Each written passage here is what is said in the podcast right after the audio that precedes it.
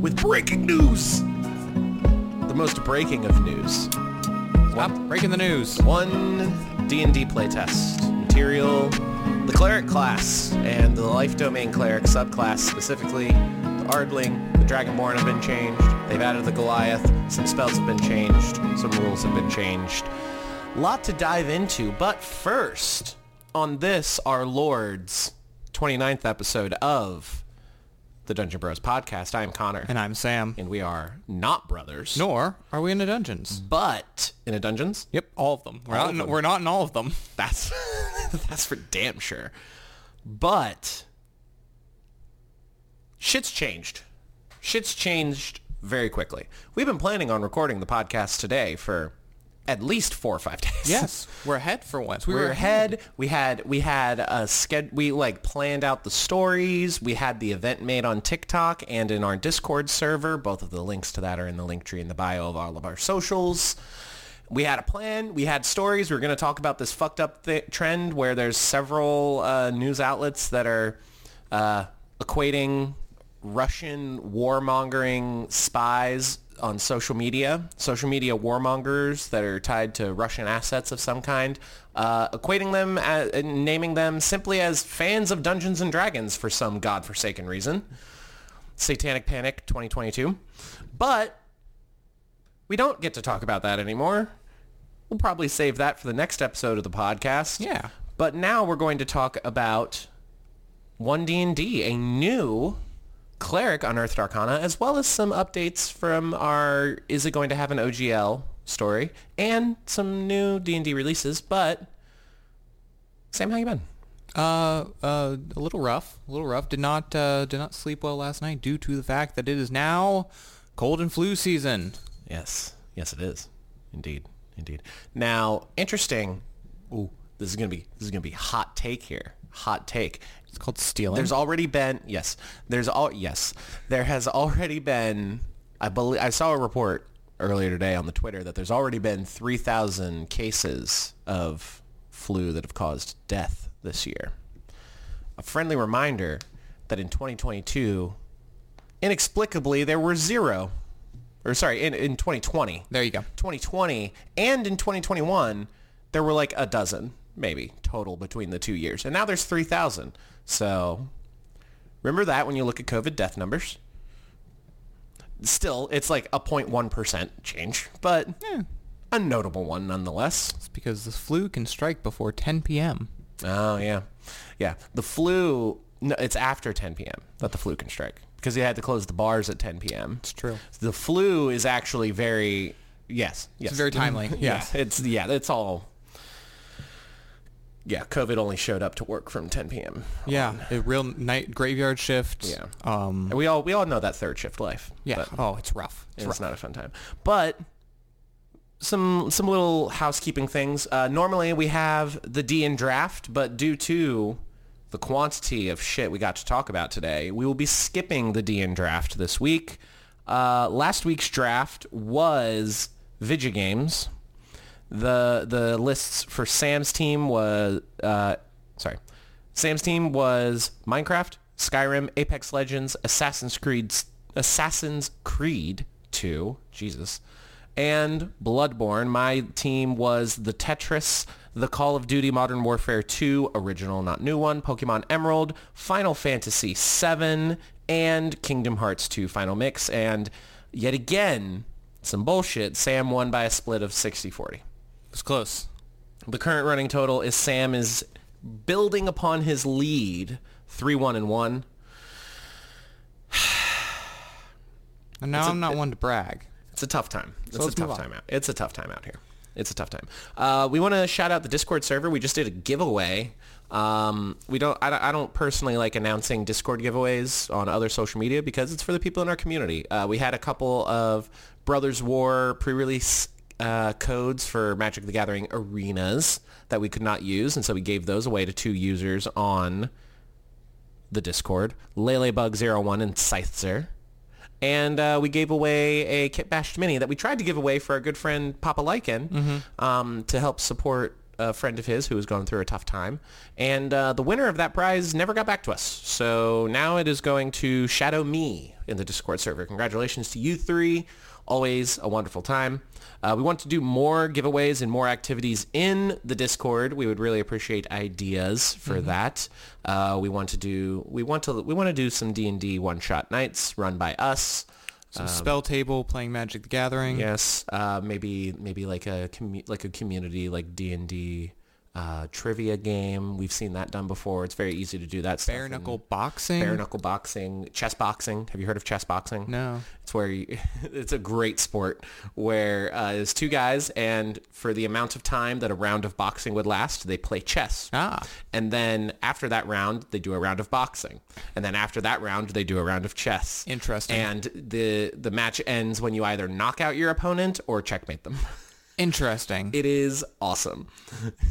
Unfortunately, I'm not good at chess, so and I cool. don't like getting hits. So It is the craziest thing imaginable. But this is not a chess boxing podcast. This is ostensibly a Dungeons and Dragons podcast. Recently, there have been there have been there have been some fears of mine that we would slowly transition to a Magic the Gathering podcast, but fear not. We are If you're not a good listener, four. we are a Dungeons and Dragons podcast. Now, a brand new 1D&D Unearthed Arcana playtest material has surfaced for us on this December 1st. The uh, period you have to review and playtest before they will start accepting feedback, uh, that begins on December 21st, right before Christmas.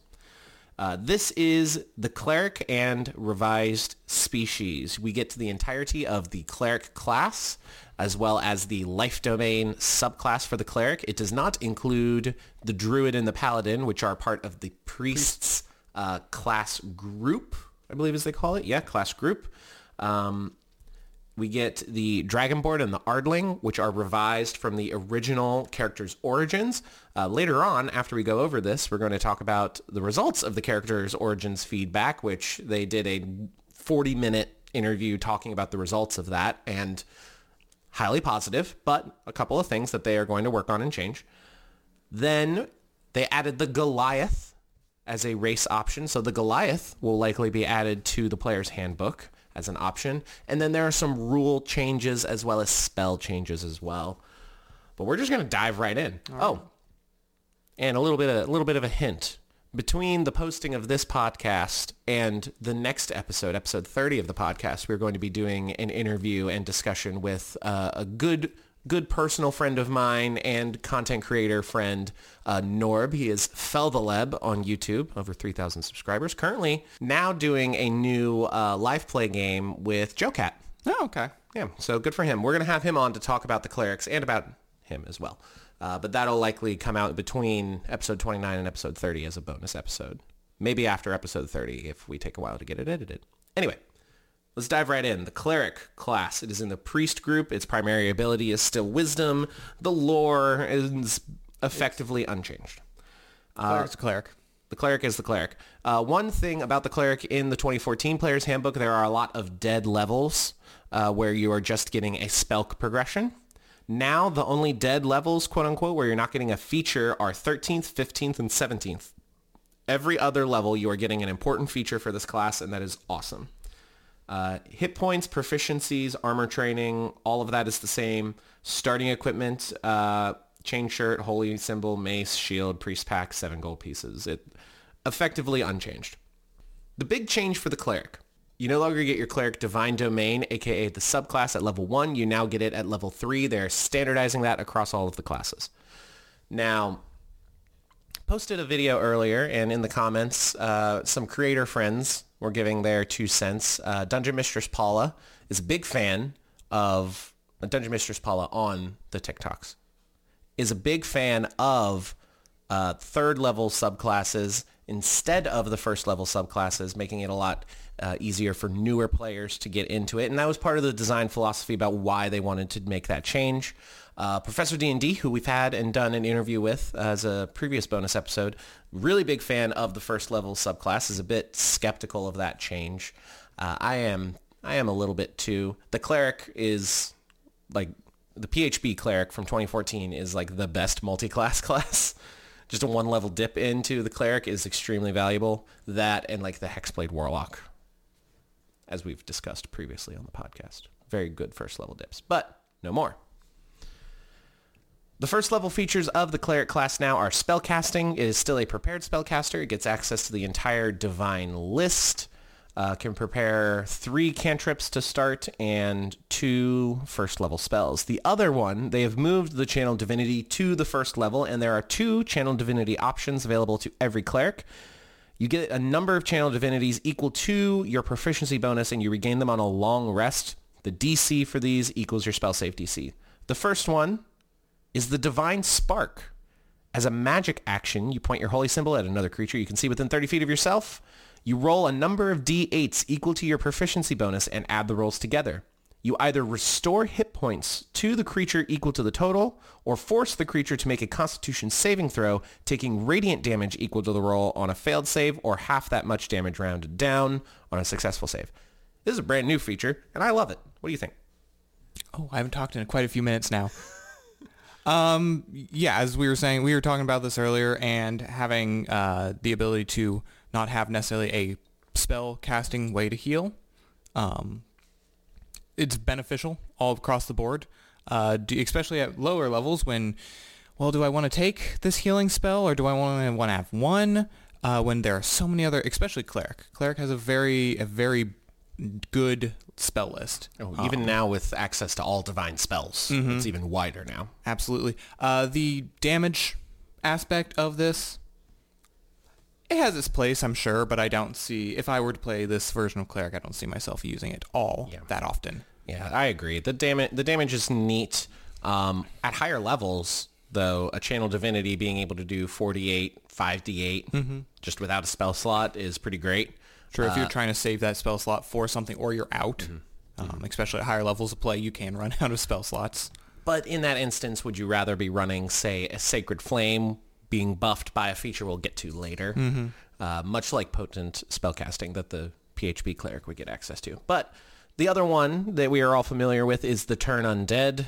As a magic action, you present your holy symbol and speak a prayer. Censoring undead creatures. Each undead within 30 feet of you must make a wisdom saving throw. If the creature fails its saving throw, it is dazed. Dazed is a new condition added in this UA for one minute or until it takes any damage or you are incapacitated or died.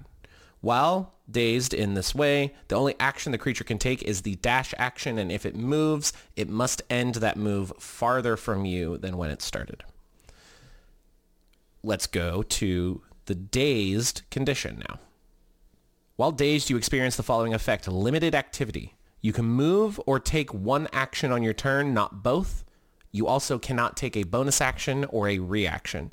Sam, this is effectively the same as the Turn Undead feature previously, but they have created a condition for it as opposed to just spelling it all out. Yeah. Yeah, pretty much. Uh, the old one, um, it says exactly all of that is in that is in the dazed condition. Uh, but as a as a person who has played Magic the Gathering, started recently and getting really into the mechanics of we're shortening a lot of complex language into one word. I find this beneficial. So I agree. we've affected, you know, now you can just say, all right, they have the dazed condition. We go, we reference the dazed condition. Um, the other note that, w- that I would like to make for the Channel Divinity Turn Undead is that uh, in the new version, if you do fall unconscious, your Channel Divinity ceases, whereas in the old one, it is just one minute um, or until it takes damage. Yeah. So a slight debuff, but I feel like the effect that it causes is the same, if not a little bit better. Um, because specifically it is the dazed condition, and then on top of that, it can either move or take an action. But if it takes an action, it can only dash. So effectively, it's saying it's only going to move, and it's only going to be able to end farther away from you. Yep. So I think that's a buff. I like both of these in concert. You now have a channel divinity that you can use in combat encounters where there is not an undead. And at level one, this is more of like a quintessential cleric option as well, bringing it to level one, creating creating a vanilla cleric for the first time, really. Yeah. Um, I think this is a market improvement I across was the board. Say, and even as just a vanilla a vanilla cleric, like you were saying, the the low level, the the short dips into other classes. Cleric was a big one. Warlock was another one because they get their uh, subclasses right away. Mm-hmm. Um, there's still plenty of options for dipping into this at low levels. Just this one level dip. These Oh, two yeah. these two abilities are are very um, are potent and used and useful in a lot of situations. Mm-hmm. We already touched upon spellcasting. At second level, you now get Holy Order. You've dedicated yourself to one of the following sacred roles. Either on your own or as part of a religious order, you choose one of the following options. The Protector. Trained for battle, you gain martial weapon proficiency and heavy armor training. The Scholar. Study and teaching about the lore of the gods in the multiverse, you gain proficiency in two of the following skills of your choice. Arcana, History, Nature, Persuasion, and Religion. Whenever you make an ability check using either of those skills, you gain a bonus to the check equal to your Wisdom modifier. And then Thaumaturge. Delving deeper into your divine magical abilities, you can prepare one extra zero-level spell, aka cantrip, from the divine list. See your spellcasting feature for more information on prepared spells. In addition, you regain one expended use of your channel divinity whenever you finish a short rest. And the bean has joined us on the table. Welcome, Chester. You want to lay down? You want to snuggle? Good. So, the holy orders. Mm-hmm. Which ones stand out to you, Sam? Uh, well, let's. Eh, my thing won't scroll. There we go. Um, so the protector is, I think, something that uh, just a lot of people have asked for. Why can't my? Why can't this cleric that I have? Why does it have to be a forge cleric to wear heavy armor? Why does it have to be a war cleric? So just being able to add that if you want a more martial cleric without taking one of the necessarily more martial cleric um, subclasses is good. Uh, this the scholar, you know, if you need a if you need a skill, um, uh, what do they call a? Well, th- this is like a they they alluded to the experts classes having Yes. expertise. This is kind of an expertise light in a way. They're they're kind of giving you the ability to reach in. Each of these reach into a different s- different other class group, like you're saying, where they can be a little bit more that uh, warrior class or that expert class, or with the thaumaturge, getting an extra uh, cantrip and more uses of your divine uh, uh, channel divinity, reaching into that more magic-y class. Yeah, more are more of the what's it the mage the, class group. Yeah, I think so. yeah. Um, I'm a big fan of these.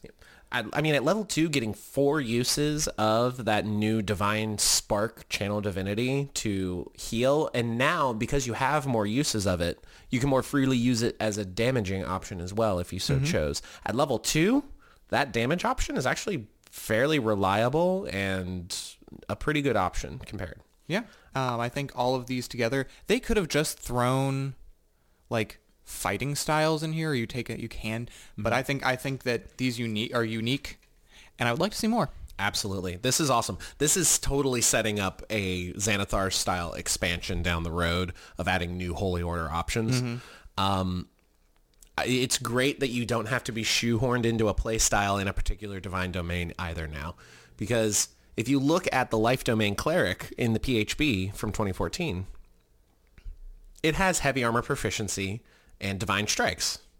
So it's wanting you to be up more close in melee, but then also be a pat, like a backline healer kind of type. So it's got a little bit of conflicting ideology there. And if you want that, you can still do that in one D&D's playtest, but you don't have to now. Now you can get options for better spell casting, or if you want to be more a utility character and have more skill proficiencies, you can choose that as well. It's just more variety and more options without being super overwhelming.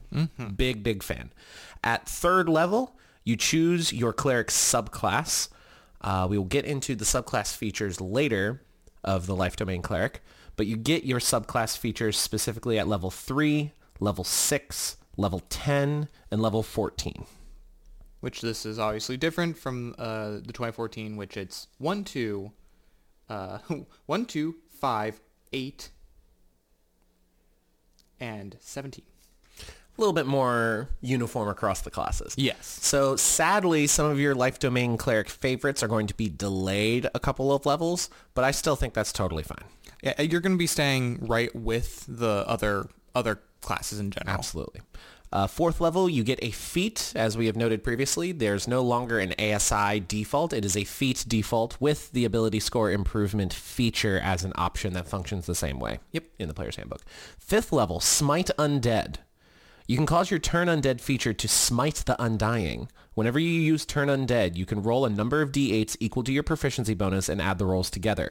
Each Undead that fails its saving throw against that use of Turn Undead takes radiant damage equal to the roll's total.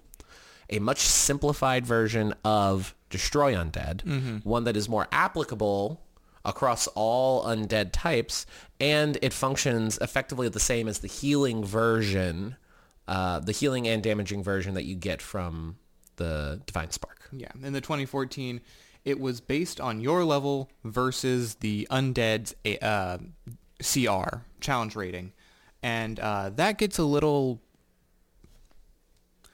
It goes away. It, It- gets it's, A it's little ethereal. there exactly, especially since I know if I'm preparing as a DM, if I'm preparing an undead, um, I don't necessarily write down the CR when I'm writing down the infor- important information. Oh, not at all. And not everyone just refers to a book page. They like to type out shorthand themselves. or if they create their own uh, thing, their Oh, own yeah. de- undead. Well, is this a, is you know maybe they are at at you know eleventh level, and I created this kind of hard thing, but it could be a. Is it under a CR two? I don't know. Yeah, CR, it's also one of those, it's not a cut and dry system. It's very fluid in and of its, in and of itself, of its own design. So I like this. It's a lot more streamlined, a lot more standard.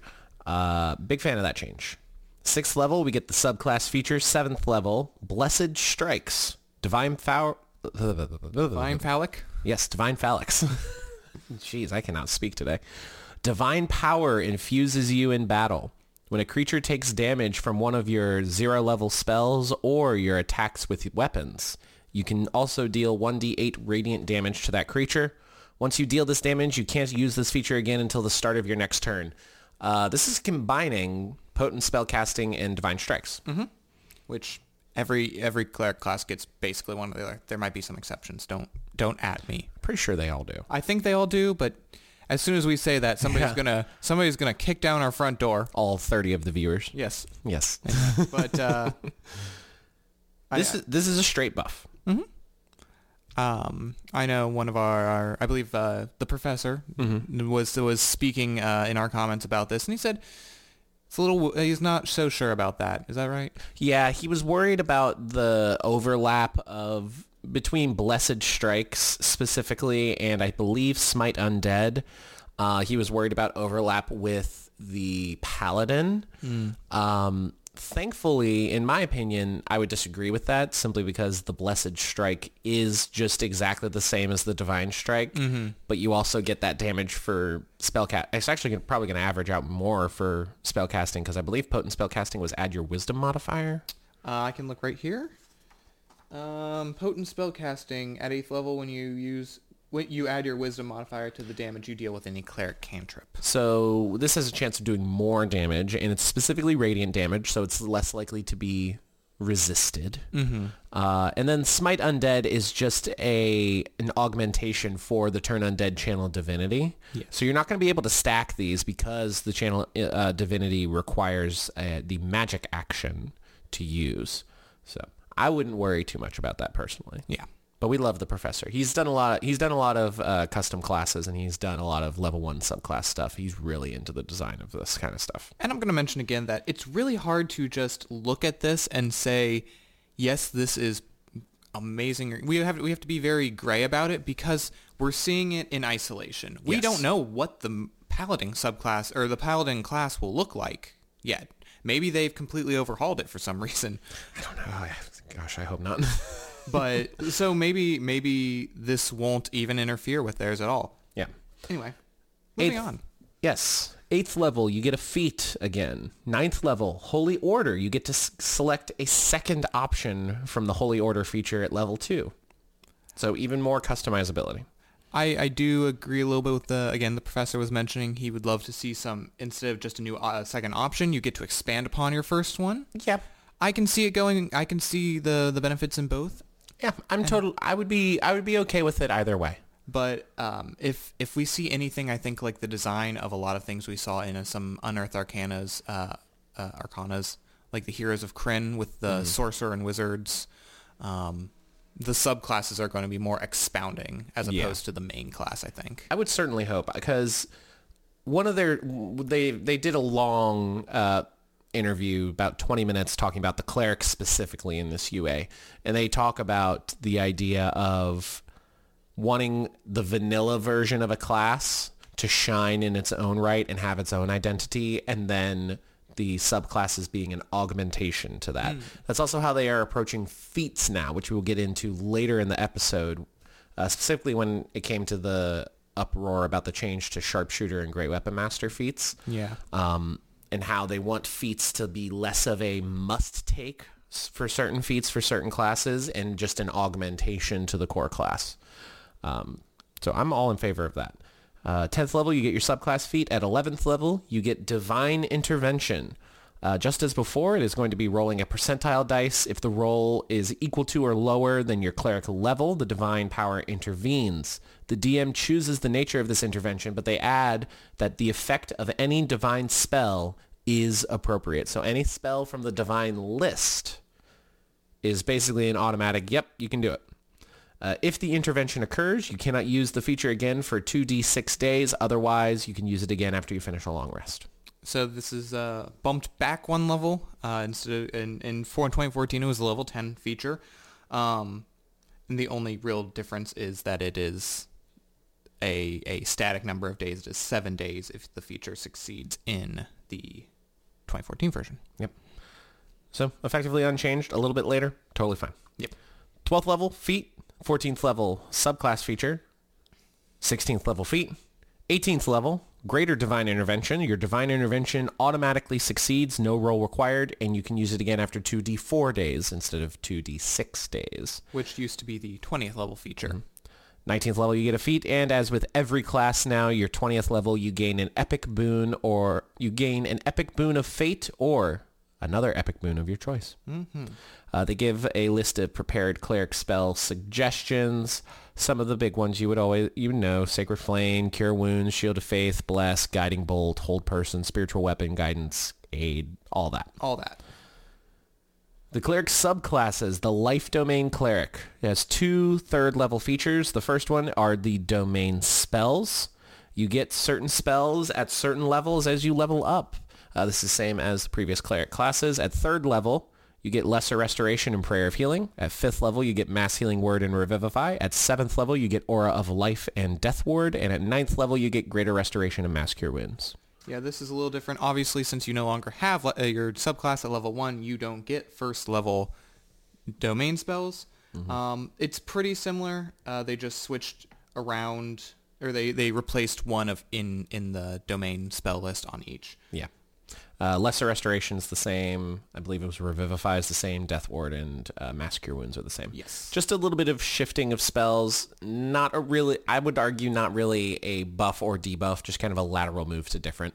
I think more focused on the idea of healing and because a couple of these have um, a couple of 2014 ones are damaging or protection, where this is almost entirely healing. which is totally fine. The whole point of the subclasses now is to direct the class in what direction it implies you to go, but you don't have to necessarily.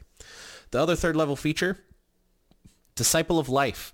Your healing spells are empowered by life itself. When a spell you cast with a spell slot restores hit points to a creature, that creature regains additional hit points on the turn you cast the spell. The additional hit points equal 2 plus the spell's level. The healing is effectively the same. Yes, the healing is is an additional two HP whenever you ca- when whenever somebody receives magical healing from you.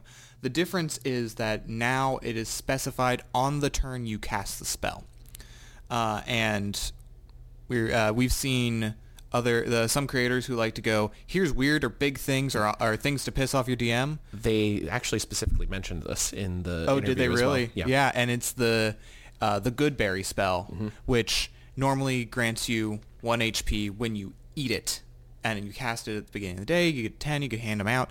Um, but people have, have gone way up with this have found out ways to give you just massive amounts of HP to your the person eating the berry and yourself. Yeah. So using this on the turn it's cast really brings it down to in the heat of the moment. As they talked about in their interview, this was one of those we changed the wording to get rules as intended and rules as written more cohesive. Because the intention was when you cast a healing spell on a creature, not create this healing item. Yeah. You know.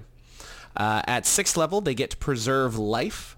You can use your channel divinity to heal a group of the critically injured. That is a weird sentence. As an action, you expend one use of your channel divinity, present your holy symbol, restoring a number of hit points equal to five times your cleric level. Choose any creatures within 30 feet of yourself. You can also choose yourself and divide those hit points among the chosen creatures. This feature can bring a creature's hit points to no more than half its hit point maximum. Effectively unchanged. Effectively unchanged. They were much more dire with it. Uh, in in Little bit. it just says the badly injured. um, and other than that, the only change, i the main change is you can also target yourself now. A nice little buff. Yeah, always good. Always good when when a char- when a player asks, "Can I target myself with this?" Yeah. Because that happens all the time. And it's and a lot of the times it's one of those like ah, I mean You are a willing creature. you are but the one that uh, that always got me was healing word because it's like I mean yeah you can hear yourself. Do better, asshole. but Zip, zip, zip. yeah. I yeah it, yeah. Uh 10th level the blessed healer. The healing spells you cast on others heal you as well. When you cast a spell with a spell slot on another creature that restores hit points to it you regain hit points equal to 2 plus the spell's level on the turn you cast the spell. Again the wording to change it so that you can't do the goodberry trick um, and effectively unchanged Uh, just as a note, the uh, the preserve life and blessed healer are pushed back four levels. Yeah. So a bit of a a bit of a setback there. Uh, in that regard, I wouldn't mind if they buffed them a little bit, like maybe preserve life. Uh, the feature cannot bring a creature's current hit points to no more than half. Like just be like whatever. Yeah. You can heal any amount. Uh, and then blessed healer making it like I don't know. I don't know how you would buff that. Maybe just make it a flat like five plus the spells level instead. A tenth level two. uh, Say at tenth level you have access to let's see what is it fifth level spells at that point. You cast a fifth level healing spell. Seven hit points to you is kind of so-so at tenth level. Nice, a nice little bonus, but not as much as you would like. Right. Maybe two times the spell level Two would be an. I think that would be, a yeah, that'd be cool. a debuff at level one, but Um, but the rest of them would be a buff from there. other than that, on on here, it does it does not uh, note that it does. You can't use these features on undead or construct as they do in 2014. Yep. I'm imagining that might be because we're seeing more construct and undead player races or player Yeah. character options. Yeah. Um, that that's just opening up the the door to fun different player characters and not having weird mechanical setbacks. I'm sure. Right. Exactly. I agree. And then the last one, 14th level Supreme Healing. When you would normally roll one or more dice to restore hit points to a creature with a spell that you cast with a spell slot, do not roll those dice. Instead, use the highest number possible for each die. For example, instead of restoring 2d6 hit points to a creature, you restore 12. And that is down from 17th level in the 2014 Player's Handbook. So a bit of a delay for the first three features, but a nice early feature at 14th level instead of 17th. These are all basically exactly the same. Yeah. They knew that the life domain cleric was the quintessential cleric, was the default cleric, was very popular as it was, so they didn't really stir the pot much at all. They just changed some wording to get rules as intended, how they wanted it. Uh, the buffs, in my mind, to the base level cleric and the slight debuff of the life domain specifically, I think even out. Um, I like the cleric overall as is Yeah. And I like the life domain. I think you could tweak that sixth and seventh level or sixth and tenth level features to make them a bit more juicy since they are now delayed from where they once were. All thick and juicy. You got that juicy double. Indeed, Sir Mix-a-Lot. indeed. But I, I'm a big fan. What do you think? Um, yeah, this. I think there's always going to be dissenters, and and the taking away that first level um, subclass is going to uh, anger, dissuade, upset some um, some character, some people who love to build characters and love to build very powerful early characters. But I think that overall, the with with the information of what Wizards is looking to do, make the vanilla cleric stand out. I think they've done a very a very good job. Yeah. the life cleric, like you said, good. Yeah. Yeah, good. Yeah, it's a life fine. cleric. Yeah. All right, now there are two races that have been presented previously in the first Unearthed Arcana of character options. The Ardling and the Dragonborn have had major changes. The Ardling, creature type, size, speed, lifespan, all about the same. But specifically, they've changed the lore and all of the features pretty much. Yeah. it is now no longer a facsimile of the Aasimar, uh, but they really doubled down on the beast folk nature of them. Gone are the celestial legacies that give you access to uh, divine spells, uh, and instead, your animal ancestries give you specifically animalistic features. Uh, the main feature, animal ancestry, you descend from a celestial animal. You choose one of the ancestry types below, then choose one of the example animals listed for that ancestry or a similar type of animal. You gain the benefits of that ancestry and your head resembles the head of the chosen animal. The climbers, for example, bear, cat, lizard, and squirrel. You have hooked claws, sharp nails, or a serpentile tail. As a result, you have a climb speed equal to your speed, and once per turn, when you deal damage with an unarmed strike to a target, you can increase the damage to that target by an amount equal to your proficiency bonus. Hello, monks. Yes. Congratulations. The flyers, bats, eagles, owls, and ravens. You have vestigial wings. As a result, when you fall at least 10 feet, you can use your reaction to safely glide downward, taking no damage from the fall. In addition, when you take the jump action, you can flap your wings to gain advantage on that action's ability check, which I find hilarious. Well, I yeah, you're you're thinking of it like ah, where it's I'm flapping very fast like a Tweety bird would. Uh, I'm sure what they actually mean is that jump and then just the one down powerful. Vroom. Yes. Um, but also I do like the specification of the when you you have to fall at least ten feet. I believe previously they had, uh, may not have been Ardling necessarily, but they had something where it was like if you fall any amount, you can glide five feet basically. Yeah. And so people are like, oh, you just That jump was- one feet, glide five, one, five, one, five. Yeah, that was not uh, the Ardling. They used to have angelic flight, which is you got spectral wings and fly up to a number of feet equal to your speed. If you were in the air at the end of the movement, you fall. And you could use that uh, proficiency bonus number of times. regardless, they had to make that specification Yeah. of the glide te- of the fall ten feet before you can. The uh, the third option are the racers, which are deer, dogs, horse, and the triceratops, which is an image. What- Yes. When you take the dash action, your speed increases for that action.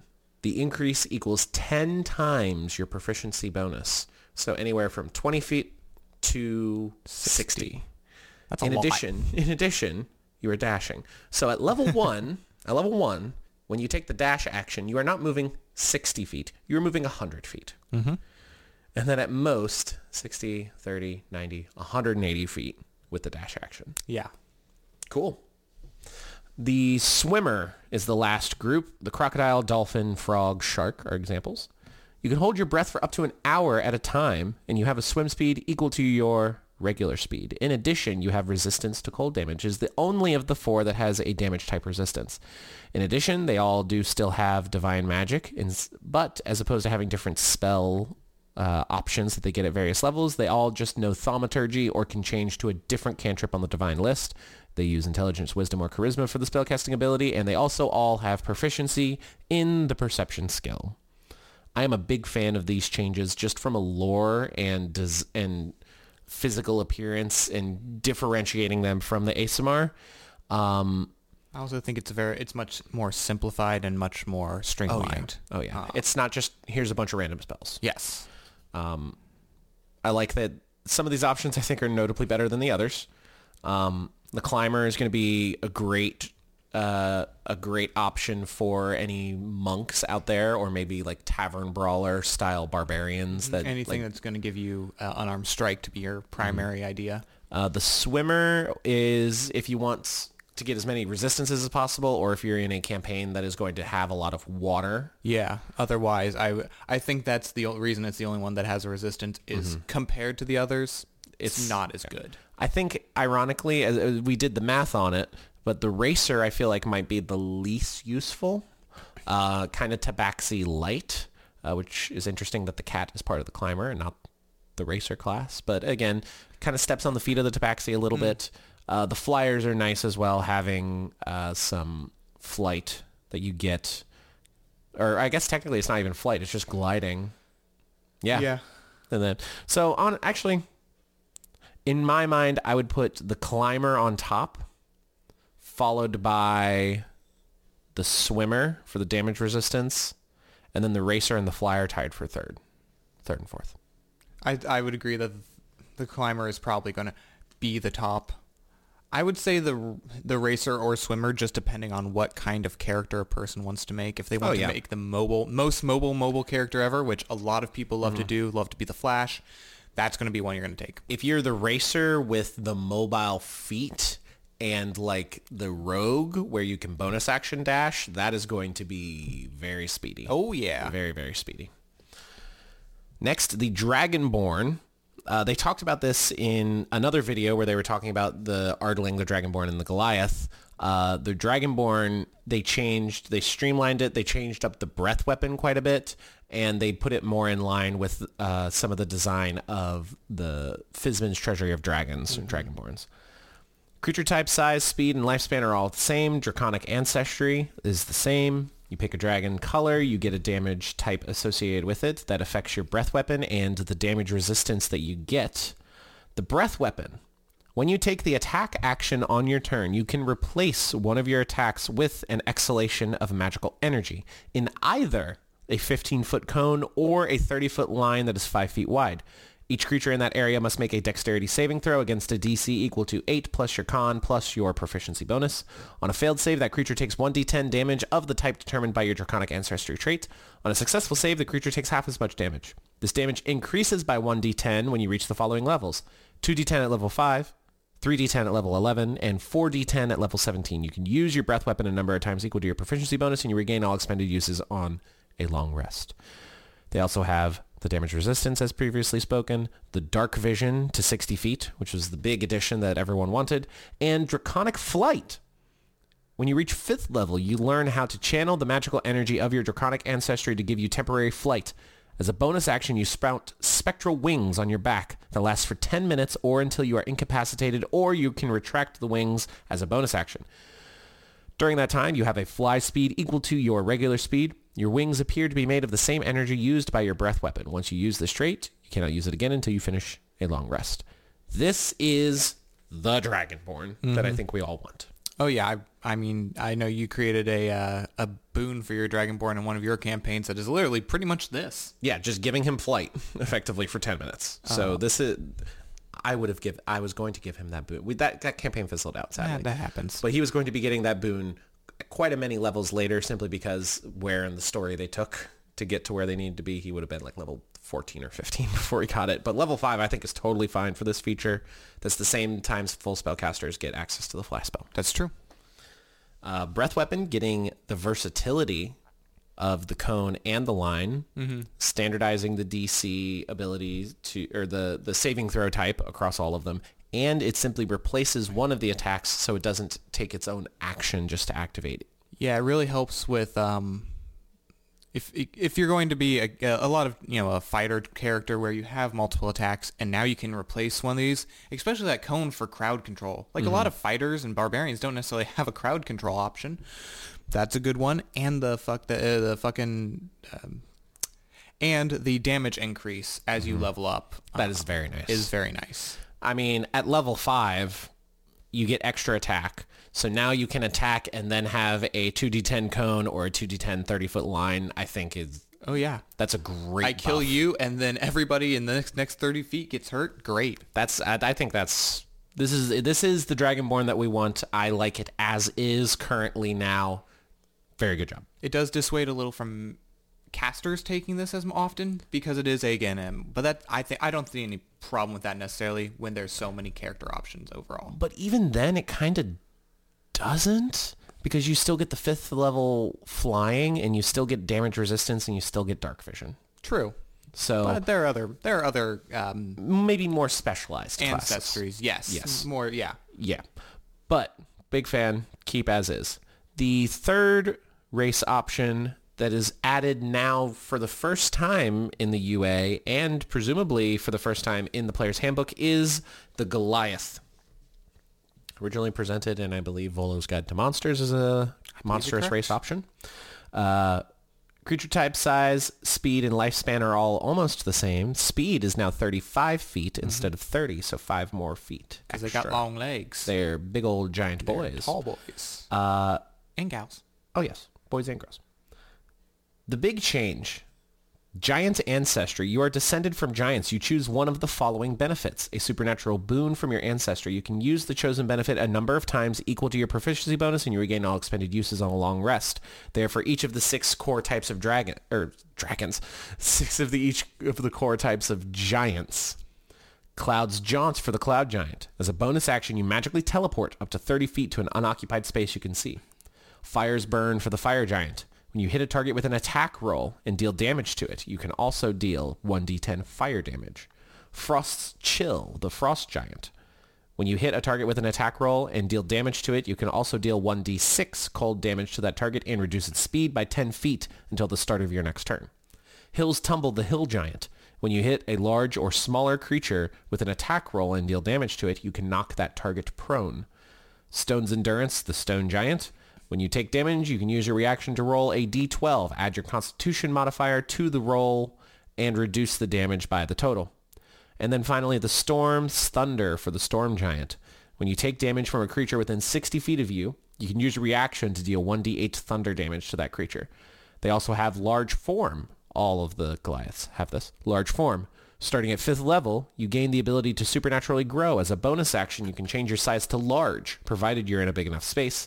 This transformation lasts for 10 minutes or until you end it as a bonus action. During that duration, you have advantage on strength checks and your speed increases by 10 feet to a total of 45. Once you use this trait, you can't use it again until you finish a long rest. And then finally, they all have powerful build. You have advantage on any saving throw you make to end the grappled condition on yourself. You also count as one size larger for determining your carrying capacity and the weight you can push, drag, or lift. Sam. Yes. So, um, start with the giant ancestries. Like this is cool. So previously the Goliath only had the uh, Stone's Endurance. That's unchanged. Yeah.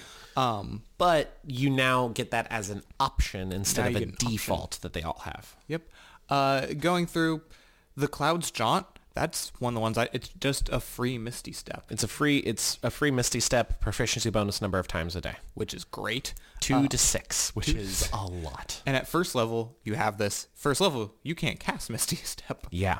Um, I think that is by far the best option. I, I agree. Uh, the Fires Burn and Frost Chill, whatever. It's basically adding a cantrip to every one of your attacks, Yeah. being Firebolt or fr- uh, Uh, Chill. Not every attack. Only proficiency bonus number of times. So you get a free fire Firebolt or um, uh, fro- Ray Frost. Ray. Yes, yes.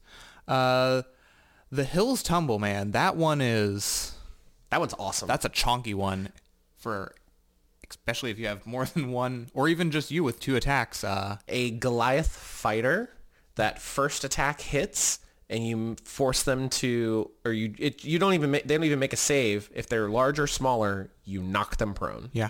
and then your second attack has advantage and then you can action surge for your third attack and a fourth attack all at advantage yeah. um, if you're a paladin you're more likely to if you want to fish those crits for a divine Big smite. i mean that's a great Oh yeah. not as great for the barbarian where you can get on demand advantage but still good Uh, and then the Storm's Thunder. Uh, I, I find it a little weird that like they just give the Cloud's Jaunt here. You can just Misty Step around, whereas then they're like, all right, you get one d8 instead of just giving them the Hellish Rebuke, which I believe is two d8. Yeah, I would just give it a hellish rebuke. It's already fairly limited. It does give you a way to weaponize your reaction, uh, which, Which is always good. always nice. Love that. But I think a 2d8 buff to that would be perfectly adequate. Uh, I think the Storm Giant of the six is probably the least because of that. Yeah. Um, Stone's Endurance and the Storm Giant I would probably put at the same level at the bottom. Cloud's Jaunt at the top. Hills uh, Tumble below that. And then the Fireburn and Frost Chill are interchangeable depending on your preference. Yeah, I think I agree with that. The large form is basically the enlarge spell without the D4 extra damage to weapon attacks, which I think they could just add that in and be totally fine. Yeah, I'd, I'd be totally cool with that. absolutely. And then powerful build is powerful build. We've seen powerful build for a while. And it uh, it affects the, the grappling. Yeah. So that's nice. Gotta, gotta, gotta love some grapple with their new grapple rules. Uh, feats and epic boons. We do not have all of the feats listed. They do list the ability score improvement feat, showing it as a prerequisite of fourth level or higher, but other than that it is unchanged. There are three new epic boons. The epic boon of fate, 20th level, you have to be a mage or a priest class group. When another creature that you can see within 60 feet of you makes a d20 test, you can roll a d10 and apply the number rolled as a bonus or a penalty to the d20 roll. Once you use this benefit, you can't use it again until you roll initiative or finish a short or long rest.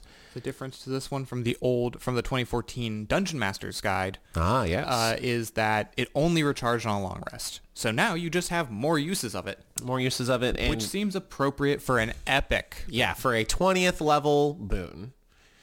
Yes. So you get it at least every combat. Yes. at least. Uh, the Epic Boon of Spell Recall, prerequisite 20, Mage or Priest group.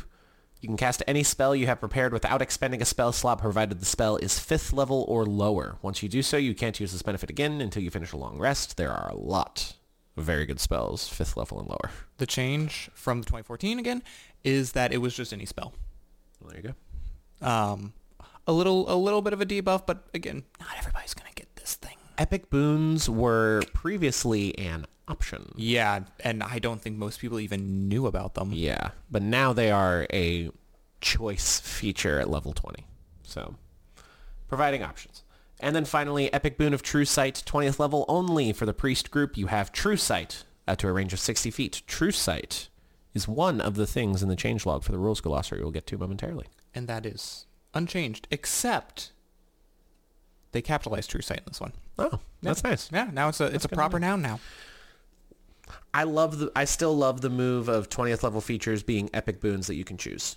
Yeah, I So- I think that because a- eh, we've a lot of the top level abil- or uh, class features in 2014 were very dull. oh my gosh, the worst. The the 20th level ranger feature of being able to deal additional damage to your known favored enemy equal to your wisdom modifier as your 20th level feature hurts my fucking soul, man. That should have just been a part of it at level 1. Yeah, But these are these are great. More options, great. Um, now for the the rules glossary. This is I want to note, and they note in the videos as well. The rules glossary is cop is your it's all additive or every time they're gonna take what eh, what was ever in the last one, put it in, and make their changes. Yes, and then add new things to it. So it will continue to grow. The most recent one is the most current rules glossary, and it is all encompassing. We're only gonna hit on the changelog ones because there's a lot of things in here. There are a lot of things. Uh, just to run through, it is the aid spell, the attack action, specifically equipping weapons, the banishment spell, the grappled condition, the guidance spell, the influence action, which we chagrined quite a bit previously, the light weapon property, the long rest, the magic action, the prayer of healing spell, the priest pack, the resistance spell, the spiritual weapon spell, and true strike. First, the aid spell. Second level, divine abjuration spell. Casting time, one action, 30 feet, instantaneous verbal somatic material. Spell bolsters creatures, filling them with resolve. You choose up to six creatures within range. Each target gains five temporary hit points. When you cast the spell using a spell slot of third level or higher, the temporary hit points increase by five for each slot level above second.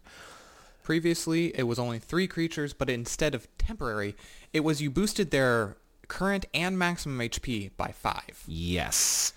Um, there. This is a decided debuff, and not necessarily one that I'm in favor of. Yeah, unless they're changing the way temporary hit points work, I would much rather have. Previously, it was a very good spell for. Oh, I have three three friends down.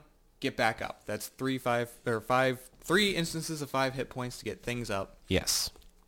the the the design philosophy around aid was always you cast it at the beginning of your day and then your hit point max and your current hit points increase by 5 mm-hmm. and that's just like a setup you know you're going into a boss room kind of thing it still does that.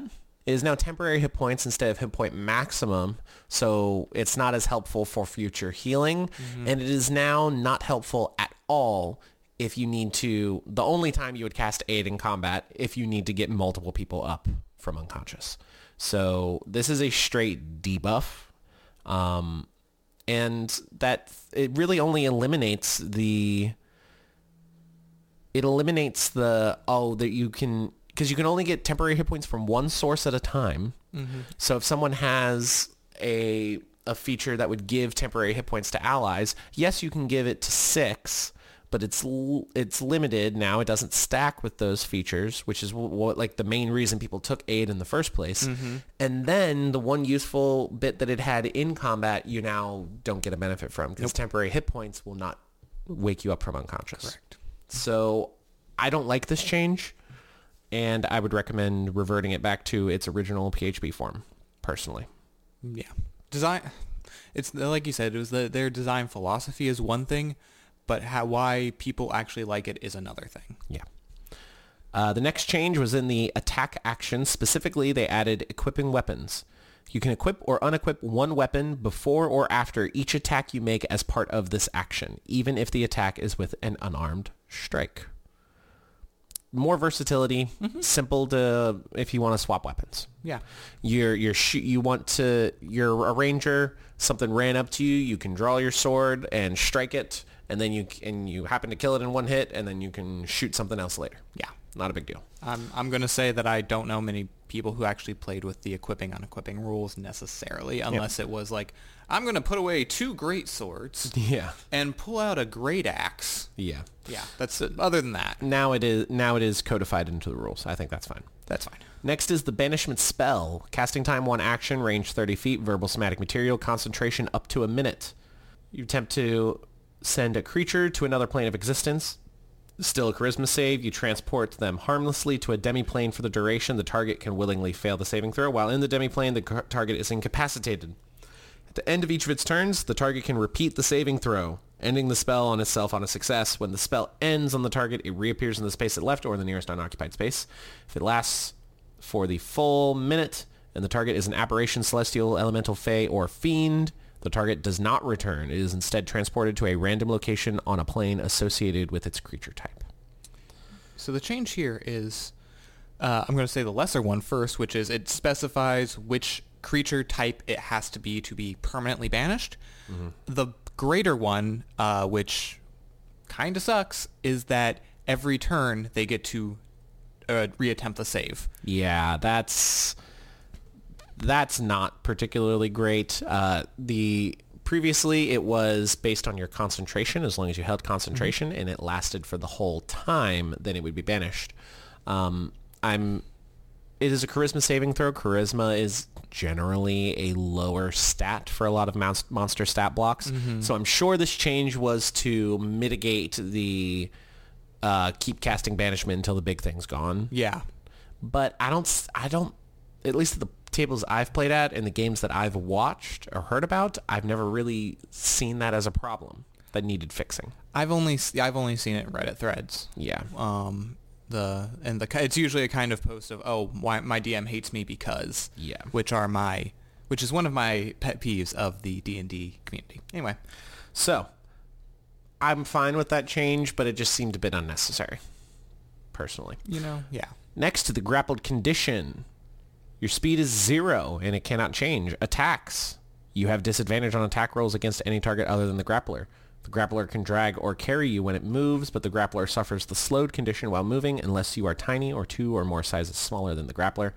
And escape. While grappled, you can make a dexterity or strength saving throw against the target against the grapple's escape DC at the end of each of your turns, ending the condition on yourself. On a success, the condition also ends if the grappler is incapacitated or if something removes you from the grapple's range. The main change there, you get to attempt a dex or strength saving throw at the end of each of your turns. Mm-hmm. So you now no longer have to use your action to attempt to escape escape.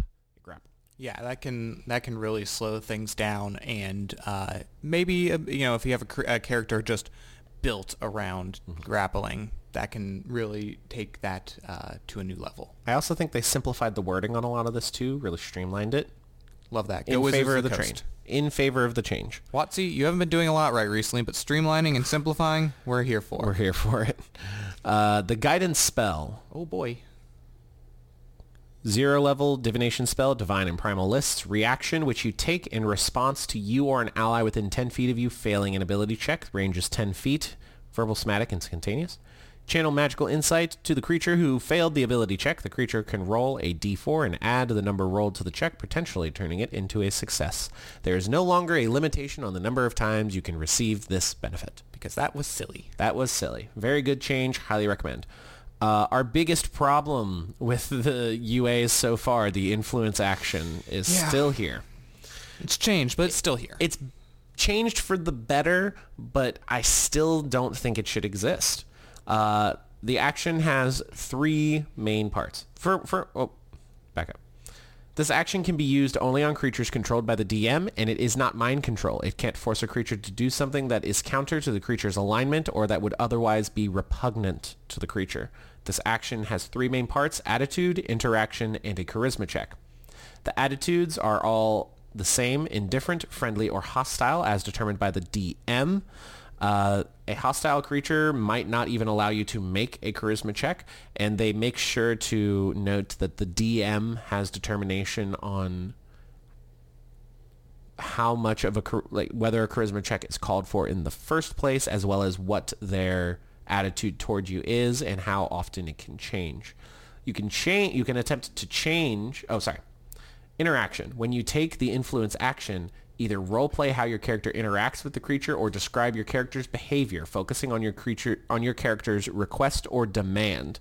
If the interaction is especially suited to the creature's desires and outlooks, the DM might temporarily shift a hostile creature to indifferent or an indifferent creature to friendly. Similarly, if the interaction is particularly irksome to the creature, the DM might temporarily shift a friendly creature to indifferent or an indifferent creature to hostile. Finally, the ability check. To determine whether your request or demand is successful, you make a charisma check. You have advantage on the check if the creature is friendly. You have disadvantage if the creature is hostile. Choose a skill. The influence skills table suggests which skills are applicable when making the charisma check depending on the interaction on the interaction that precedes the roll. Animal handling, gently coaxing a beast or a monstrosity. Deception, deceiving a creature that can understand you. Intimidation, intimidating a creature. Persuasion, persuading a creature that can understand you. Setting the DC.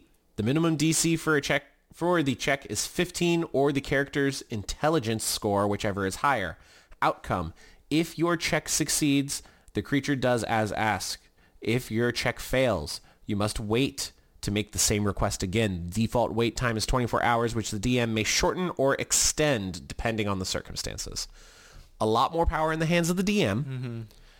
Uh, you can't just spam the action to try and convince them over and over again. 24 hour reset time. We don't need the influence action.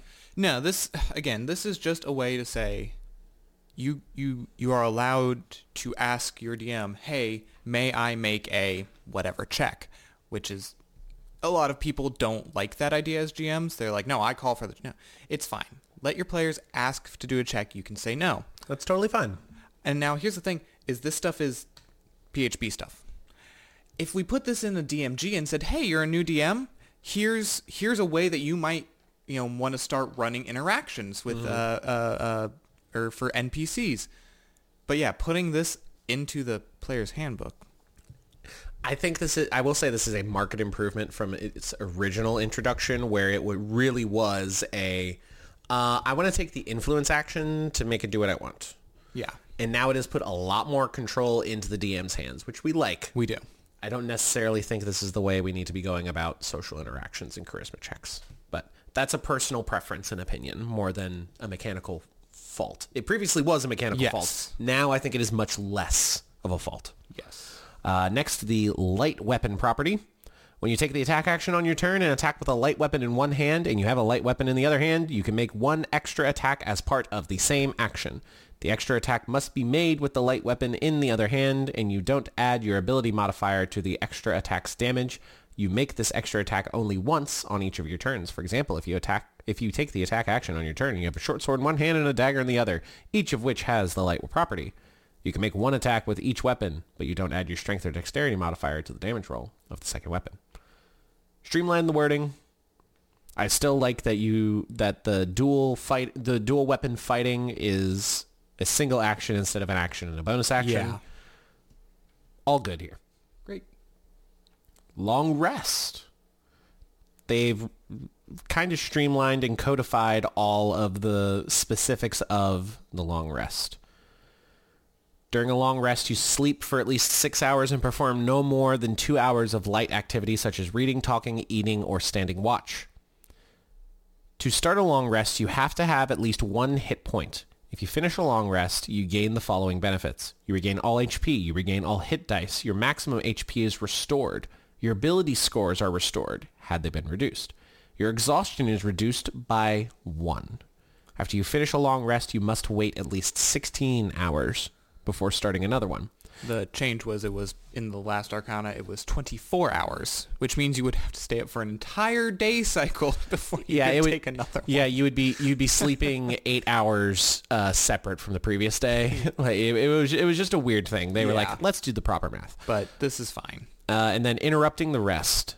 Long rest is stopped by the following interruptions. Combat, casting a spell other than a cantrip. One hour of walking or other physical exertion. If the rest was at least one hour long before the interruption, you gain the benefits of a short rest. You can resume a long rest immediately after an interruption. If you do so, the rest requires one additional hour to finish per interruption. Implying here that instead that if you were you're woken up four hours into your rest, you all gain the benefits of a short rest immediately. You then have combat breakout. You then go and continue your rest. It does not then take eight more hours Yeah. to rest. It takes nine total between the two. I think that is a streamlined way to word that. I like that you get a default of a short rest. Um, I like the ability score, max HP reset. I I think this is totally good. All right. Next, the magic action. When you take the magic action, you cast a spell that has a casting time of an action, or you use a feature or a magic item that requires a magic action to activate. If you cast a spell that has a casting time of one minute or longer, you must take the magic action on each turn of that casting, and you must maintain concentration while you do so. If your concentration is broken, the spell fails, but you do not expend a spell slot. A nice little, uh, a nice little gift there for your long casting time spells. Next, the Prayer of Healing. This one's actually pretty cool.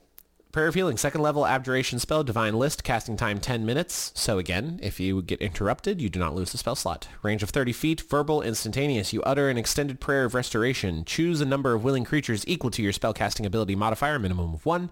Each of those creatures who remains within range of the spell's entire casting gains the benefit of a short rest and also regains 2d8 hit points, and a creature cannot be affected by the spell again until it finishes a long rest. At higher levels, the healing increases by 1d8 per level above second.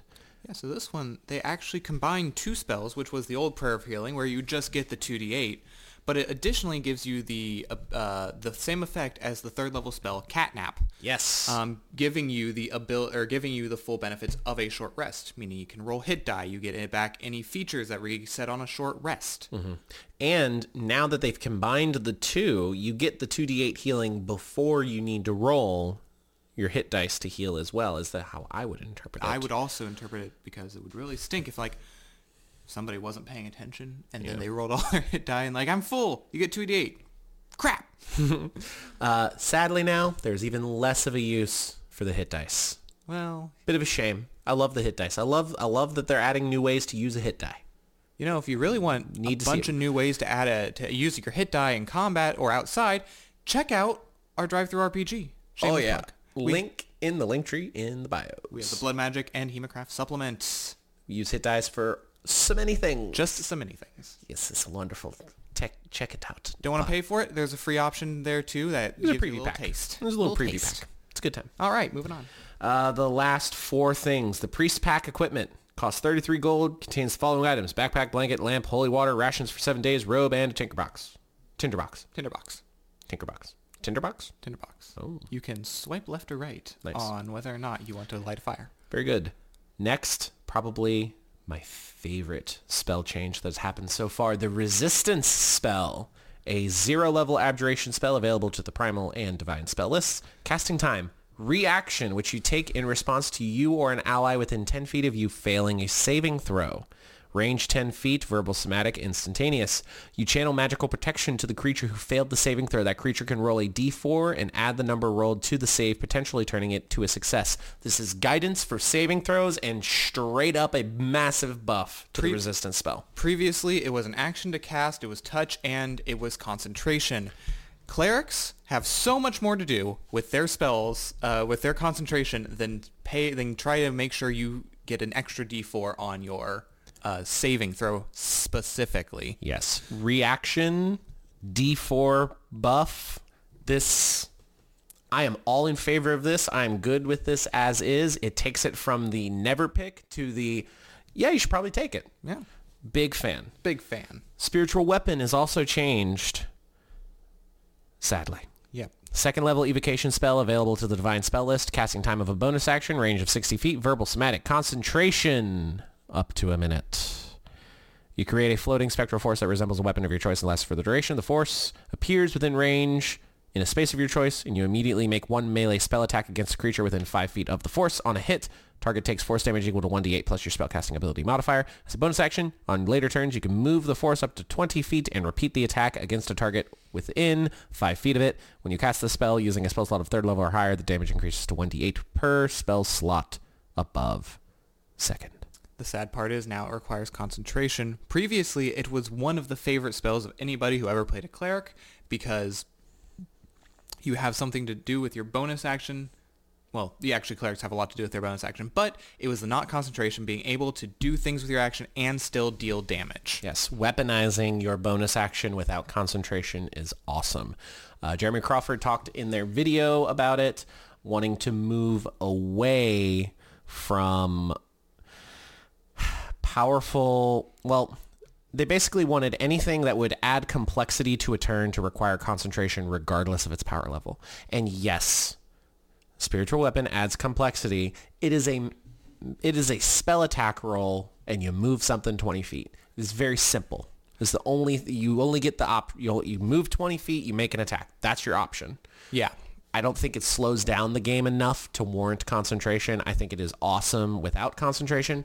I think it is okay with concentration. Yeah, I'm, I'm sure that their complexity, I'm putting that in air quotes, because I, like you just said, it's doesn't, that's not complex. What it is, I'm sure, is putting another piece on the board. Yes. So, and then finally, the last change is True Sight. A creature with True Sight has enhanced vision within a specified range. Within that range, the creature's vision pierces through the following. Darkness. Creature can see in normal and magical darkness. Invisibility. They can see invisible creatures and objects. Visual illusions. Creature notices visual illusions and automatically succeeds on saving throws against them. Transformations. The creature can discern the true form of any creature or object it sees that has been transformed by magic. And then finally, the ethereal plane. The creature can see into the ethereal plane. Simply just changing up the wording on True Sight. Mm-hmm. Totally fine. That is all of the juicy bits from the Cleric's Unearthed Arcana. Sam, final thoughts. Um, I think that the, the, the whole thing, it's good. Uh, we see a lot less, I think, controversial or possibly negative changes that they made. Obviously, we've noted a few, but a lot less than either the previous. That might just beca- be because of the very small um, selection of items that they're offering us. Yeah. Uh, the Cleric, I love the changes. More options within the Cleric main class that allow subclasses to be free of the shackles of things like Divine Strike, Potent Spell Casting, Heavy Armor Proficiencies. Now you can choose any subclass you want and have any of those options available to you. Yeah. Um, subclass features are going to be delayed across all cleric subclasses. And as such, I think the middle two, the 6th and 10th levels, need to be boosted a little bit, but I'm still fine if they're not. Yeah. The cleric is going to be a great class. I think these improvements are a net positive. The channel divinity is a great buff. The turn undead is a great buff. The holy orders are a great buff. I think A plus for the cleric right now. I think that the cleric uh, subclass, whenever they, so they're gonna give uh, us four subclasses for each um, rate or each um, class uh, in the in the neck in the 2024 PHB, um, and they're gonna put those all out as we go along. More uh, North Arcana Arcanas. Uh, and I think the cleric is one currently one of the ones I'm most excited to see what else they do with it. Oh yeah, oh yeah. There's going to be some cool subclass options. There's going to be some cool hor- holy order in uh, core rulebook expansions. The next Xanathars for one D and D. Uh, Very very exciting. Ardling, Dragonborn, great. Love them. Goliath, pretty good. Got some interesting things going on there. weird weird shit. Rules changes all in all, I would say net positive. Uh, some sadness, but net positive for Net all positive. the the change logs. Yeah. Great Unearthed Arcana. Please read through it, play test it if you can. December 21st is when they will open the feedback period, and that'll probably go until the end of December. They usually do about two weeks. All right. Next, we have results from the original Unearthed Arcana. This will go through much more quickly. They did a 40-minute video talking about the results of the character options Unearthed Arcana. Those were the races, feats, backgrounds, all of that. Uh, they wanted to note there were about 40,000 respondents It's a lot. which is way higher than the number they would get for normal Unearthed Arcanas, as well as what they got when they were playtesting for 5th edition back in the day. They also go through scale uh, a scale based on big satisfaction. Oh, big bean stretch. Oh my goodness, big old stretch. They go through uh, percentages based on satisfaction for various features and abilities. The general rules for that are 80 plus percent are good as is with minimal changes or no changes at all. The community really likes them as it is. 70% is the community likes it. There should be a little bit of a change maybe. Uh, so they like the idea of something, maybe not the specifics of it. Uh, they try to aim for everything being 70% approval, satisfaction, or higher. 60 to 70 requires some major changes and maybe scrap depending on how major the changes need to be. 50% uh, to 60 is likely to be scrapped, but there might be a nugget in there they can use for something else. Uh, 40% and less are buy, see ya, wouldn't want to be ya, disintegrate, dust, done. Sam, what do you think was the highest satisfaction? We talked about this, so you know the answer I know already. the answer. Is the backgrounds. the back, the first level background feat, uh, something the community has been asking for for a long time, and they finally gave it. hmm I, I'm personally a big fan. I think they said 87% of people were positive about this. Yes, 87% satisfaction, which is like whoa. Ridiculous. Like they Jeremy Crawford said he knew it would be a positive, people would be satisfied with it, but he didn't realize how much people would like it. And he noted that there are people that don't choose to use feats at their table, and this system still allows you to not use feats, but it gives you some more customizability in your backgrounds and gives you a way to dip your toes into the feats system if you are unsure of it, which I am a big fan of. There were only three mechanics that were in the 60s. Everything in the first character options UA was, I believe, 64% or higher in satisfaction rating, which is surprisingly good. Yeah. The ones in the 60s were uh, the D20 test, specifically not having critical hits for the Dungeon Master, and then natural 20s and 1s being auto successes and auto failures. That is what we talked about. Yes. Uh, the next two were the Ardling and the Dragonborn, which they have already addressed. Which he noted in that video. Oh, we got. We'll have a waggles eyebrows a little bit for you in the new Yes. one. movie. Uh, based on what we've seen from the Cleric Unearthed Arcana, I think Ardling is going to be good now. I think Dragonborn is going to be good now. The D20 test, they had changed it in the Experts Unearthed Arcana. Uh, the natural 20 and natural 1 are no longer automatic successes and failures. It is- Uh, you instead get inspiration. yes. for them. So the the mechanics itself back to the 2014 version with the addition of the inspiration, um, which this uh, is trying to offer more freely um, Mm-hmm. to players. Uh, as again, all of the other mechanics are in the 70s to 80s satisfaction range, which is very, very good. Uh, some more information that dropped in that interview. The Warrior Unearthed Arcana is going to have your info on weapons options. Uh, much later after that, much, much later, you're going to get the home base building options, which they are calling the Bastion rules system. Uh, each class is confirmed to only have four subclass options in the player's handbook. Eldritch Blast. It exists, but it is not on any of the major lists. And to parry off of that, some classes are going to have class-specific spell lists. They heard that, uh, oh, the bard has access to the arcane spell list, but only spells from this, this, and this school of magic. So they want to create certain classes that are going to have specified spell lists that make that easier to digest. Presumably the warlock being one of them. Yes. Uh, they also touched on the uh, sharpshooter and great weapon master nerfs that have been going around. A lot of people did not like the removing of the option to take a minus five penalty to attack to get plus 10 to damage. They said they wanted to take those options out and are sticking by it. They, well, they didn't necessarily say that word for word, but it seems like they're going to stick by it. Um, and it goes against their current design philosophy for feats where they want a character be, character to be supported by their class features and then allow feats to be augmentations instead of where whereas the sharpshooter and the great weapon master feat for many uh, for an archer or for a martial character seemed like kind of must take feats to hit the maximum power curve possible. I get that. I really really hope and they do uh, mentioned that more powerful martial options are going to be available in the weapons and warriors unearthed arcanas. And i really hope that in those unearthed arcanas we see that power creep that we've been seeing with spellcasters in fifth edition. Yeah. because in my mind the power creep for martial classes is like a linear line straight up it's just a predictable increase as you get higher and then you plateau whereas spellcasters it feels like a logarithmic curve where they get better faster as they level up Yeah, that's uh and that inflection point i feel like is fifth level once you get above fifth level spellcasters get a lot better a lot quicker yeah, it's a classic uh, classic complaint is the I think it's exponential. Yeah. Um, exponential wizard and uh, linear warrior. Um, I'm actually very excited for that warrior and weapons uh, unearthed arcana because I have raged against the lack of Rage. of unique uh, uniqueness when it comes to the weapons. Oftentimes, the we- you choose a weapon that has the most damage, and all and gives you the choice of either finesse or or um, finesse or regular. So you're basically most play characters should be playing with a long sword or a rapier, basically.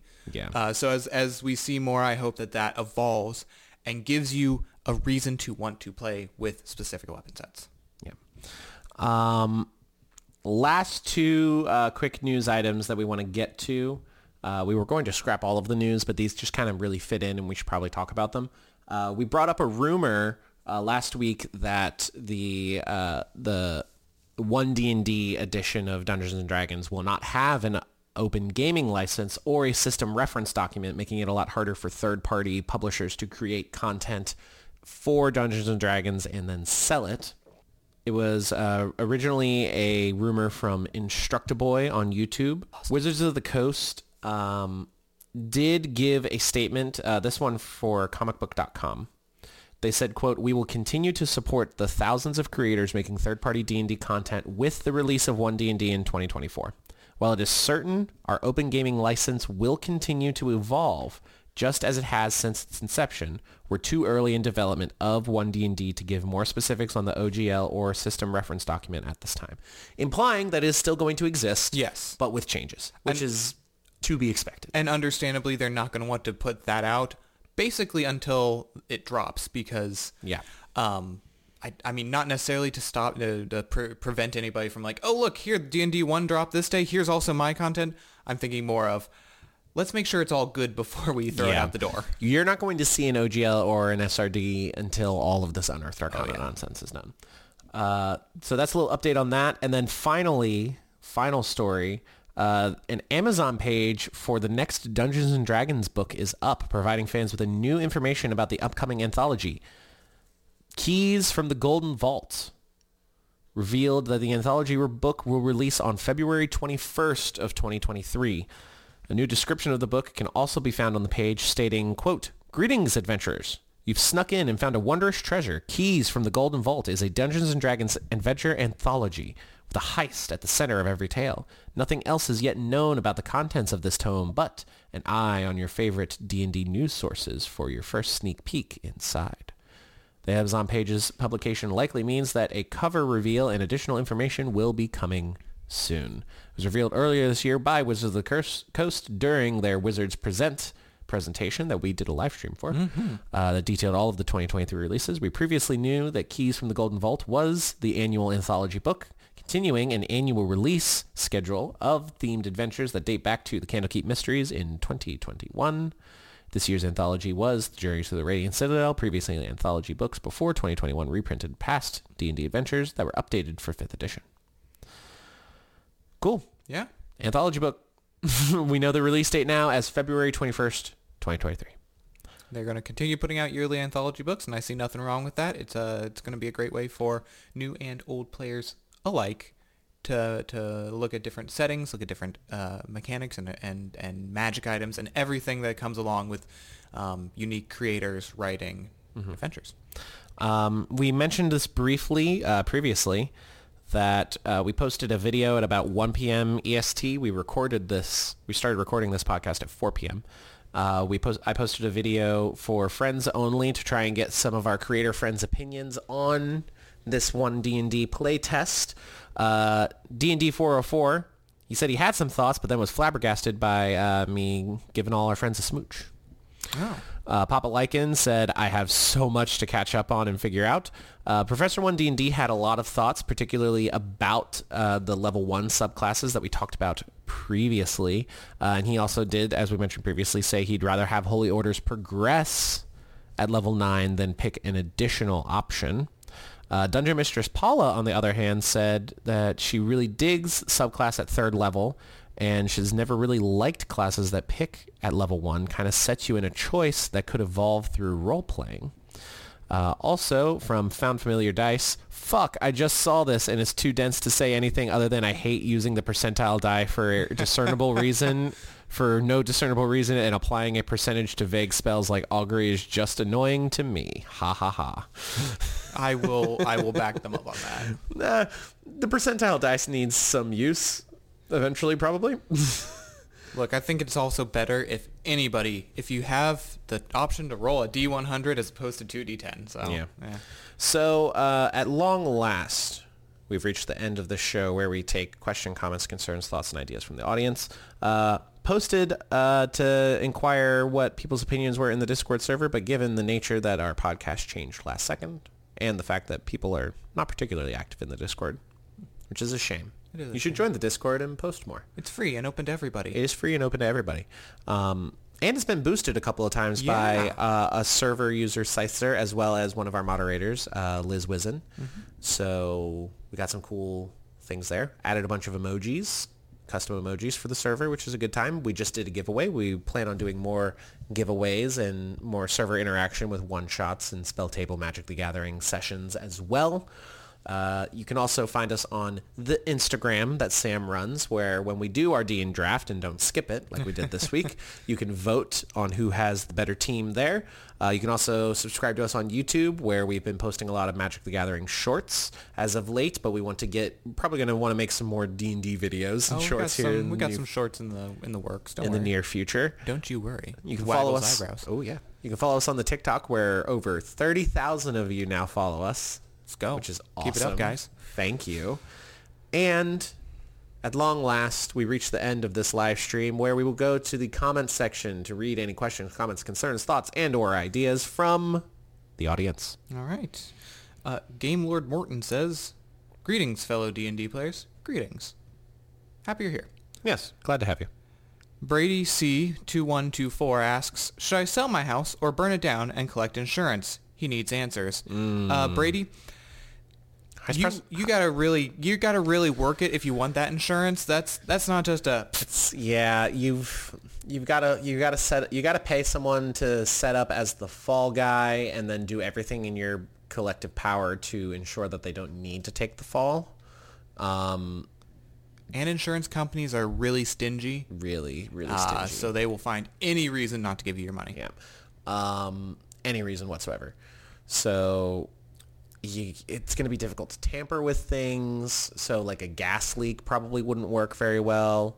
And if you and if you like your things, for example, and you start moving them out of your house, that's going to look a little sus. Yeah, red flags. Uh, it, it's That being said, we're not lawyers not lawyers at all. Don't take it. or insurance agents. So burn it down. Yeah, do what you want. Uh, Johannes Vander Marlier asks, "What is the cat's name?" Her name is Jester, named after the Campaign 2 cleric from Critical Role, Jester Lavorre. And uh, she's a little right nasty piece of shit, but right now she looks really fucking cute. Uh, if you're curious, this is her cat bed. There is a uh, Easy Roller Dice dice tray in there. The reason the Easy Roller Dice dice tray is in there is because when I first got her and I got her this bed, uh, she would not lay down in the bed. Instead, she would choose to lay in the dice tray, which used to be on this table, and then she would claw at it and is now covered in fur and has been ripped up quite a bit from her claws. So now we put the dice tray in the cat bed for the cat to sleep in the dice tray in the cat bed. Uh, humanized panda, humanized dot panda says, "My kitty has the same bed. You should get them a dice tray." You should get them a dice tray. They apparently really like that. I think I think if we took the dice tray out, she would probably lay in the bed. Oh, probably. It's she's more comfortable now. Yeah, she definitely. I, she's definitely a bigger fan of firm surfaces for laying than uh, the plusher surfaces for laying. That is Firm for sure. and warm. yes. So like my Firm and chair when I stand up from work. Yes, or my leg at night. Mohammed XG21 asks, "Do you like Stranger Things?" I enjoy Stranger Things. I have watched all but the uh, ultimate and penultimate episodes of the last season. Uh, and I also play on a Kids on Bikes campaign, which, uh, if you don't know, is a role-playing system that uh, promotes uh, uh, playing a style of game such as Stranger Things or E.T., where you are normal people, kids, in a pre-cell phone era America. I watched the first season. It was fine. All right. Uh, Lord Longqua says, "Look, oh look, oh I'm finally here." Uh, and he didn't get uh, the alert when we went live. Oh, Fight TikTok. the fuck! Fight the clock app. We're not allowed Classic, to say the clock app. classic, classic Chinese clock app, man. Uh, yes. classic. File it as a bug. Um, or join our Discord and uh, Yeah. you can. You I always s- get the Discord notification when we make the event on Discord. if we're yeah if we are better at, at doing this, we're here for you, bud. Yeah. Um, Gucci Gang Potato says, I don't know how serious a question I should ask. What's the adorable cat's name? Jester. Jester. Other than reading books page to page and playing, how else can I pick up on D&D quicker as a newbie? Great question. Listen to our podcast. listen to our podcast. Um, join our Discord server where there's many people that are willing to run first time players, and uh, the the live play stream and video on demand scene on the internet is vast. Uh, you can find games. Uh, I learned first about D&D from a game channel called Node. They no longer do uh, D&D games, but they do have a couple of short run campaigns. Each episode is about 20 to 40 minutes long, and each campaign is about six to eight episodes, so a very low investment level of time. Uh, of course, there's Critical Role, which is massive. It is massive. Uh, Dimension 20 is also very big. Their seasons and campaigns are much shorter, so more digestible. Uh, two very different styles of games, and there's also a million other. Uh, any any of your major content creators that you like on TikTok or YouTube probably have a live play game of some kind as well. Yep. Or uh, uh, there are plenty of um, other other styles of video, such as the uh, uh, D&D shorts, his Mm-hmm. style of video, where it's here's some crazy things you can do, and that whether if you want to do them or not, you can learn some mechanics. Yep. Uh, Um, there's great uh, series of tutorials. Mm-hmm. Uh, one of them is, I believe, Don't Stop Thinking. He does an animated series of how to play D&D that's been around since the beginning of 5th edition. It's how I learned to play as well. oh yeah. Um, that's that. I think that is actually mostly how we learned to play is watching. Back in the day, it was YouTube because Yeah. uh, we're old. Um, YouTube's still relevant. But Yeah. now, but now all the kids are on on the clock app. Yes. Yes, they are. I mean, We're we are sounding like old people. We are. We are literally We're, on the clock. App. We're clock the app right geriatric clock app users that aren't even 30 yet. anyway, yeah. So uh, love just we love just even now sitting down and listening to and watching D and D and content. Always a good time. Moonless Night one two five zero says cat. Yes. Cat. Uh, oh, Gucci Gang Potato comes back and says, "How many GP to buy that cat some treats?" Well, we've got I've got a little I've got a little pouch. Uh, she per, she doesn't like the hard the like hard food crunchies? treats. She doesn't like she's not as big a fan of the crunchy foods. So we do a lot of wet food in the diet, which you're supposed to do for cats. But I we do we do breakfast uh, kibble and then dinner wet food, and then we have these uh, little chicken chicken paste tubes that she is fond of. But she's not like eating out of people's hands. So the chicken paste tube has to be squirted into a bowl for her to consume, which is a bit strange. But If you want to buy her one, uh, I mean, we really care about more likes. the clock, yeah, likes are always good, and uh, the clock app also likes. Uh, there, there's like you can do the diamonds thing. Probably need to give like twenty thousand of those for a five dollar treat, but you know, So we'll just go with you know likes. Just yeah, like us. likes likes are fine. We like you too. We'll take likes. All right. Um, oh, and uh, they also say, can someone get the tiny mic for a cat? Can somebody get a tiny mic for the cat? I feel like they should be uh, a part of this. listen, sh- most of the time she is not uh, one to love to sit in the cat bed. We set up the cat bed for every single podcast for her, and it is like 20% of the time she'll join us. And it's usually right at the end when we're about to be done, and she mm-hmm. just wants to cause chaos. Yes. She's been adorable for like an hour. Surprising. Yes. Usually is she great. is attacking the camera, attacking our feet, trying to knock over our waters. She- She's just been, she's just a good little bean today. Also, she has some really weird takes on uh, U.S. foreign policy that we don't really want her to give her a platform for. We don't, and oh, and not even to mention the the cat supremacy. Just, I mean, her opinions on dogs are not to be heard by by modern sensibilities at all. Um, moving on. Yowie comes in and says, Jesus loves Yowie? you. Y-W-O-A-I. Okay, okay, Says, Jesus loves you and have a great rest of your week. Have a great rest of your week, too. yeah. Uh, TikTok came in and said some comments were filtered to protect the community's experience. I don't know what that means. Oh, And, TikTok don't filter our comments. It's fine. And then uh, Ali Sky says, what's the cat called? Jester. She is called Bean. The bean. Her name is Jester. And what are you two talking about? Uh, well, today we were talking about the Unearthed Arcana. Uh, Arcana. I keep saying Arcana. I know it's wrong. I mean, it's pr- it's appropriate both either way. but we were talking about the Unearthed Arcana released today uh, for the one D and D cleric class and revisions to um, rules and character uh, character Race. Uh, yes, race, Race options. race ancestries. Yeah. So that's uh, that's, that's all that we got here in the TikTok chats. Well, that was a lot. Um, we've got we've got some news items that aren't really on theme for today, so we'll save them for the next episode. Thankfully, Uh, they're pretty. Um, they're not. They're not uh, uh, uh, news. Uh, they're not going to go away. Yeah, they're kind of evergreen. That's the word I'm looking for. Yeah. Um, fuck all the news outlets that are tying uh, owners of pro-war social media platforms run by Russians to, quote, fans of Dungeons and Dragons. Uh, you're dickheads. I'll go on a rant on that later. Um, do you have anything else to say, Samuel?